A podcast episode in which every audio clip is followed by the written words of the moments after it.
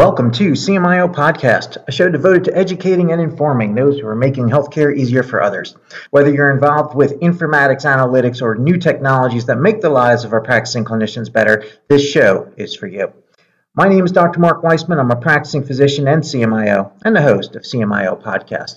Today, covering the news to know for the week of January 27th. I'm going to start off with the letter. I got a bunch of things on Epic. No offense to Epic. So some of the things are doing is good and some not so good. But the CEO, Judy Faulkner, sent out this email to the CEOs of all the hospital systems that are on Epic. And it made some news, made quite a bit of news. So I'm picking this particular one up from CNBC, Wednesday, January 22nd title Epic CEO is urging hospital customers to oppose rules that would make it easier to share medical info. And I'll read you a few lines and then we'll talk about it. Epic Systems, one of the largest medical record companies, emailed the chief executives of some of the largest hospitals in the U.S. on Wednesday, urging them to oppose proposed regulation designed to make it easier to share medical information. The critics of the rule, which would include Epic here, say that the uh, rules don't have enough provisions to protect patients' privacy. Epic's uh, Faulkner has been vocal in her criticism of the rule, which she believes will result in app makers having access to patient data without consent. On the other side, patient advocates have spoken out in favor of the rules, which aim to make medical records accessible through application programming interfaces. The rules are also designed to make it easier for hospitals to share patient records with other medical offices or hospitals. That's been a big challenge for years, and studies have shown that it has a negative impact on a patient's health. Former White House Chief Technology Officer Aneesh Chopra expressed frustration over Epic's move.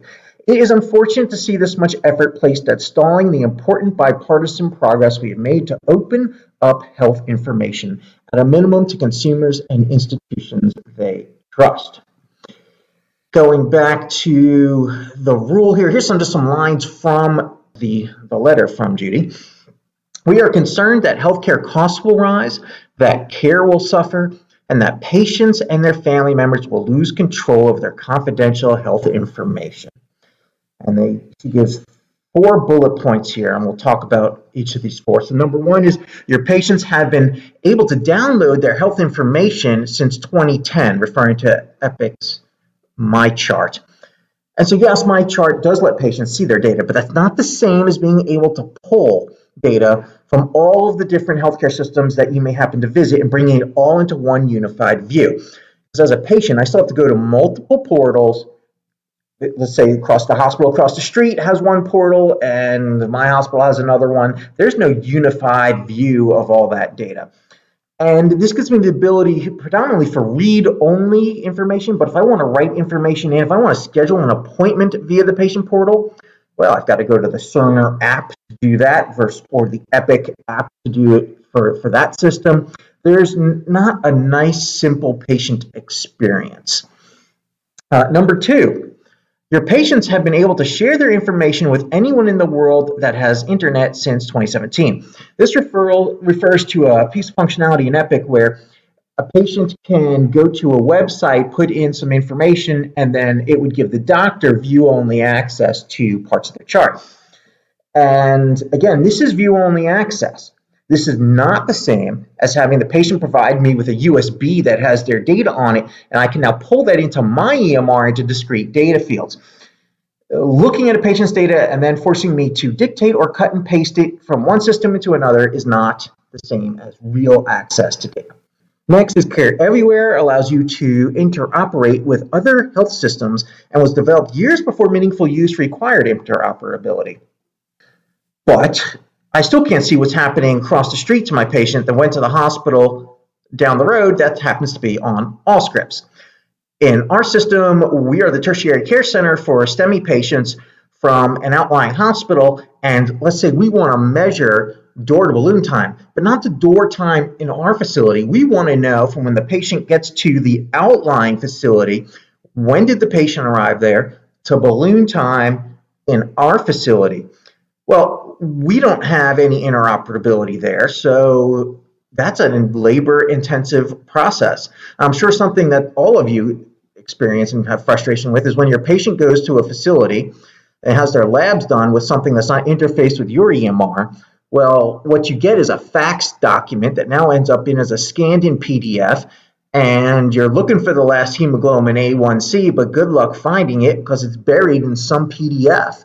So that's not really interoperability. So Care Everywhere doesn't really do everything. And number four, Epic interoperates with thousands of third-party products and apps. Yes, Epic has an app store. And my understanding is, is that they get a sizable piece of a vendor's revenue if the customer is using their tool through the app store. And I believe that that's kind of the underlying issue that's stirring up this fight. Silicon Valley backed third party vendors do not want to be held at gunpoint to pay Epic and Cerner's fees. So if this rule goes forward, the amount of money that they can get from this process would be much less. So that raises the question what's Epic and what are Cerner going to do? Are they going to raise fees on the hospital customers to offset the losses because they're not being able to get it for charging the third party vendors? What would stop them from raising fees? Could you switch vendors? Is there a cost to switching? There's a huge cost to switching. So I wonder if what she's uh, getting at with this statement saying that costs will be higher, does that mean that she's anticipating raising licensing fees, perhaps? Anyway, I do think it's important. The EMR vendors are really going to fight the interoperability pieces of the legislation that's out there. Judy has been fighting it for some time. At uh, the Epic UGM conference, she was very vocal and against this, so that she's not changed her position at all. From her point of view, I get it. She is A, trying to protect her business, and is using that concept of patient protection and privacy as her means of doing so. Interesting. Next article. Next one comes out of Healthcare IT News. Athena's take, as to Athena Health's take on HIMSS 20 trends. Primary Care Disruption, AI, and Competitive Data Access by Bill Siwicki, January 24, 2020. And I'll just pick out a couple of lines out of this because I thought it was interesting coming from this EHR vendor. They're, they're focusing on some different things here. So, disruption at the door of PCPs. This year, the front door of healthcare is where the greatest degree of disruption will occur, says Jessica Sweeney Platt, who's the executive director of research at Athena Health. Here's a quote This marks the convergence of several important trends. First, the locus of care continues to sh- shift away from inpatient care, which places pressure on ambulatory care providers of all specialties, but especially primary care, she explained. In fact, according to IHS Markit projections, by 2025, the demand for PCPs is expected to increase by 12%, while the supply will increase by only 3.5%.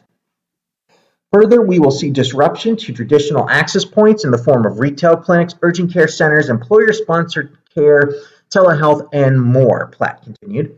Patients have indicated that convenience and access are critical to their decisions about where and when to receive care, and they are increasingly willing to trade off continuity of care for convenience. This is particularly true of younger patients, with a reported 45% of millennials not having a PCP, relying instead on retail urgent care.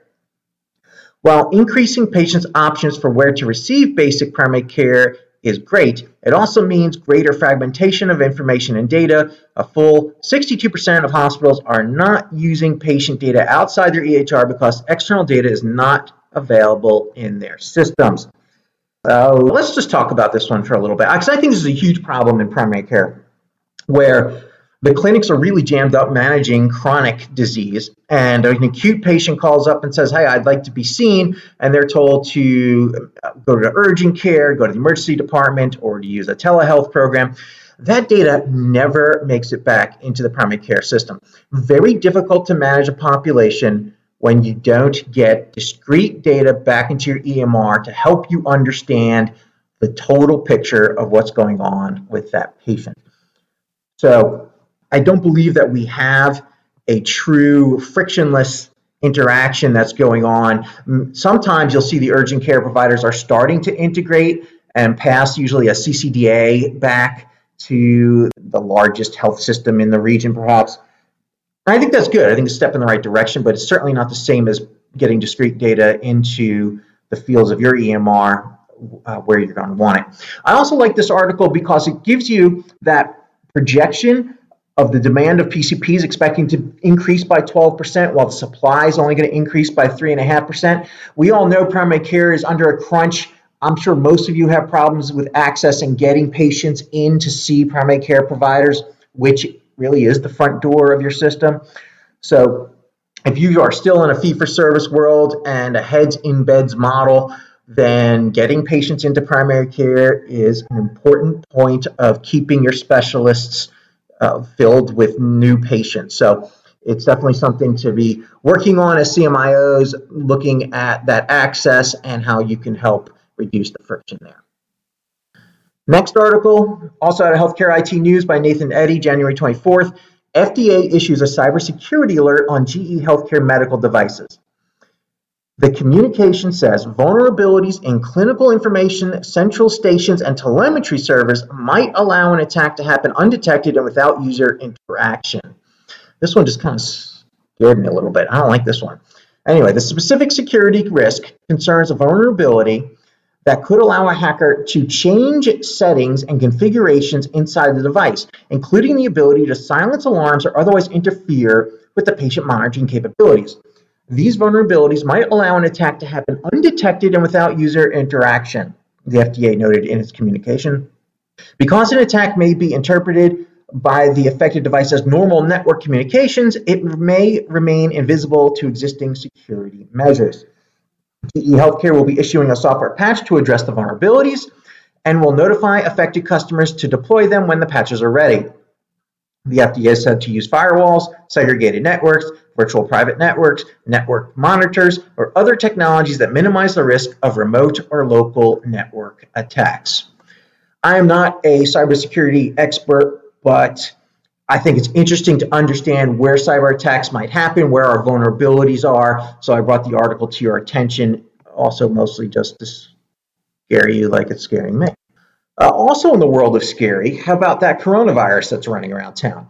So there's an article here that Epic has pushed out software to help healthcare systems notify when a patient appears to be at higher risk for the coronavirus. I'm sure the other EHR vendors are doing the same, but I'll read you a few lines from this article. Epic has standardized a new travel screening questionnaire in an effort to ensure clinicians and other frontline medical staff ask patients about recent international travel. If patients say they have traveled from China or show symptoms consistent with the Wuhan novel coronavirus, providers are now advised to start isolation precautions to help contain potential infection. Early this week, the EPIC Travel and Communicable Disease Advisory Board which comprises of infectious disease clinicians practicing in healthcare organizations using EPIC, started discussing updates to the travel screening in EPIC to detect possible cases of 2019 NCOV. Members of the advisory board include experts at Providence St. Joe's in Washington, which, upon treating the first 2019 NCOV case in the United States, quickly turned on electronic prompts for doctors and nurses to ask travel screening questions. So I think Epic's being quicker to respond to this because of this next statement that was in the article here. In 2014, Epic found itself in the middle of a debate related to another public health crisis, the outbreak of the Ebola virus, and to what extent EHR workflows might be related to timely detection and effective response protocols. That September, Thomas Eric Duncan was admitted to the emergency department at Texas Pres- Health Presbyterian Hospital in Dallas, complaining of symptoms consistent with Ebola. Although he had told his nurse that he had recently traveled to Africa and it was noted in the EHR, that detail wasn't discerned by the physician who discharged him from the ED. Duncan returned to the hospital four days later with worsening symptoms, and only then was he diagnosed as the first Ebola patient in the USA. So, as CMIOs, you should be all over this. We've already started talking at our institution. We're an Epic shop, so we're going to take this uh, piece of functionality and put it in place. And I'm sure your own EHR has something to put in place as well. Seems like this virus is going to run around for a little bit, so it's worth worth being up to date on that. Next, I'm starting to talk about some HIMSS things. I'm going, which will be exciting if any of you are there and want to catch up. Let me know, and especially if you want to be interviewed to come on CMIO podcast, definitely let me know that too. So here's uh, an article saying that Epic is going to debut its ambient voice technology assistant at HIMSS 20. and this is by Bill Siwicki, January 22nd. This is the Hey Epic functionality in which it's the voice assistant where you can already do this today where you can say hey epic's been used in 20 different organizations i just haven't found the functionality to be all that great to bother with it installing it into our system. So you can say hey epic show me my schedule. Well that's not what i'm having trouble doing. I don't need help finding my schedule. I can find that just fine. Uh, where they're getting to is hey epic show me the last cholesterol results. Hmm, that's more interesting. Again not the biggest problem I'm having, but as we get there, it sounds like we're trying to get towards using the ambient AI to help us navigate through the electronic health record to reduce clicking and scrolling. That I like. So I'm going to the show. I'll check this thing out and I'll give you some feedback when I see more. All right, this article I really liked. It comes out of Health IT Analytics. It's written by Jessica Kent, January 23rd, 2020. New method determines accuracy of predictive risk models. The technique can help providers assess whether a predictive risk model result can be trusted for a given patient. A team from, from uh, Massachusetts Institute of Technology has developed a method that determines the accuracy of predictive risk models, helping clinicians to choose better treatments for their patients. Together with researchers at MIT IBM AI Lab and the University of Massachusetts Medical School, MIT researchers built a method that can determine whether a particular model's results can be trusted for a given patient. Those patients who are misclassified could fail to receive aggressive treatment, while low-risk patients who are determined to be at high risk could receive unnecessary and potentially harmful therapies. That's why this is so important to get right. Researchers focused on the Global Registry of Acute Coronary Events, which is known as the GRACE risk score, a widely used risk score that can be applied to nearly any type of risk model. GRACE is a large data set that was used to develop a risk model that evaluates a patient's risk of death within six months of experiencing an acute coronary syndrome. The resulting risk assessment is based on age, blood pressure, heart rate, and other clinical features. The researcher's technique generates an unreliability score ranging between 0 and 1. For any given risk prediction model, the higher the score, the more unreliable the prediction.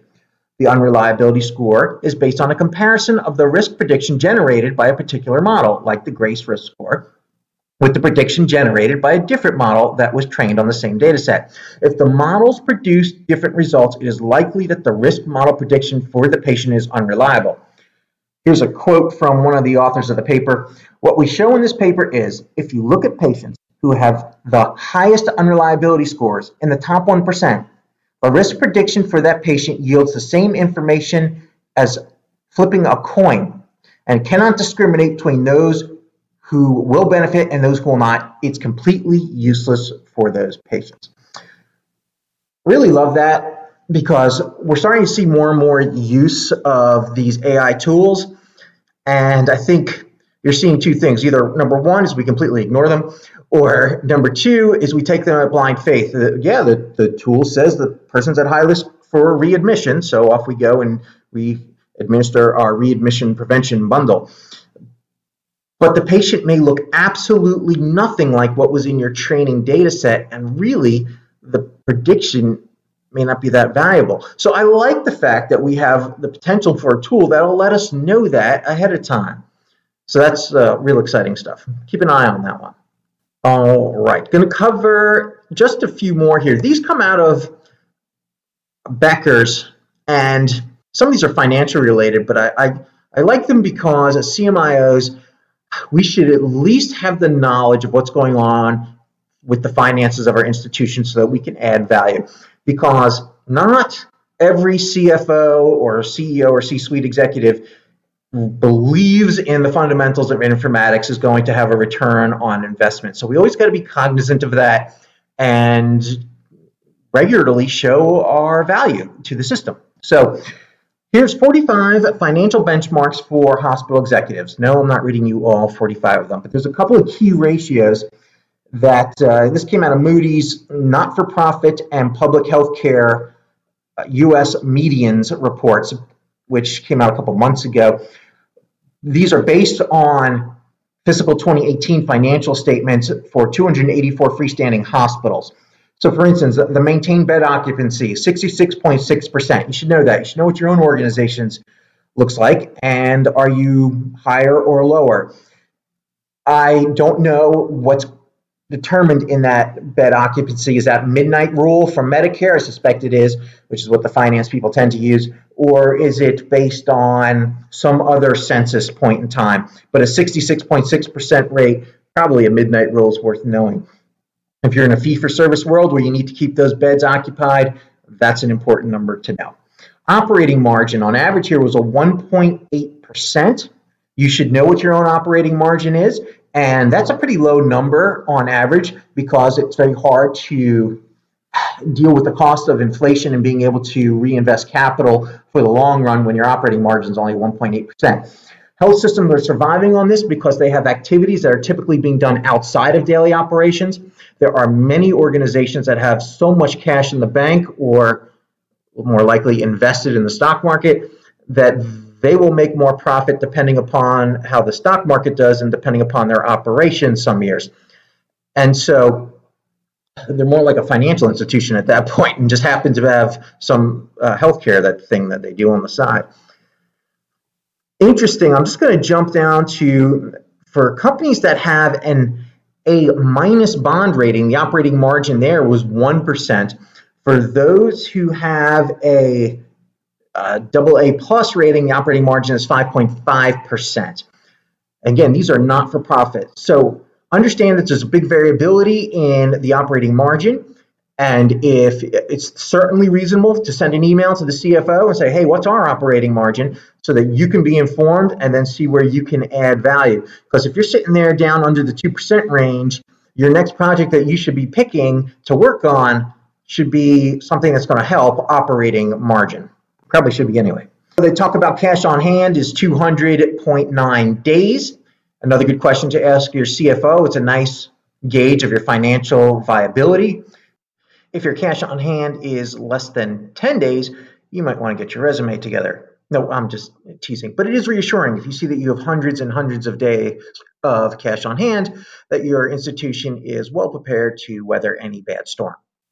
And there's a bunch of other ratios that they go over here, such as the current ratio and debt to cash flow. I'm not going to go into all those.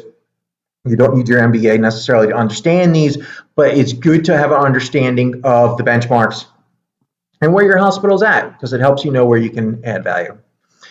The next article, also in Becker's, is from is from Kelly Gooch, Friday, January 24th. Five healthcare leaders reveal simple changes that save money. I'm just going to read mm, a few of these. Thomas Biga, Biga, B-I-G-A, president of Robert Wood Johnson Barnabas Health Hospital Division, says, in the recent past, we moved our management team from a paid at time off model where hours were accrued and carried up over a year's worth of PTO, and they switched over to an honor system for time off. The issue with the old PTO model was that when people left, they took the bank of PTO with them, and that proved to be very costly. In addition, as raises were given, the entire value of the PTO bank would be increased by the percentage of the salary increase.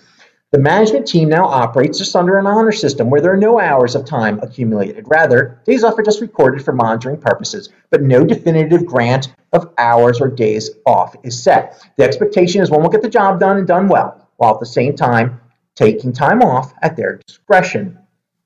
I like that. I don't know if anyone out there is currently on that model. It makes a ton of sense to me. Do you really have to micromanage your executives about the amount of time off they're taking? It sounds like it saves money if you don't.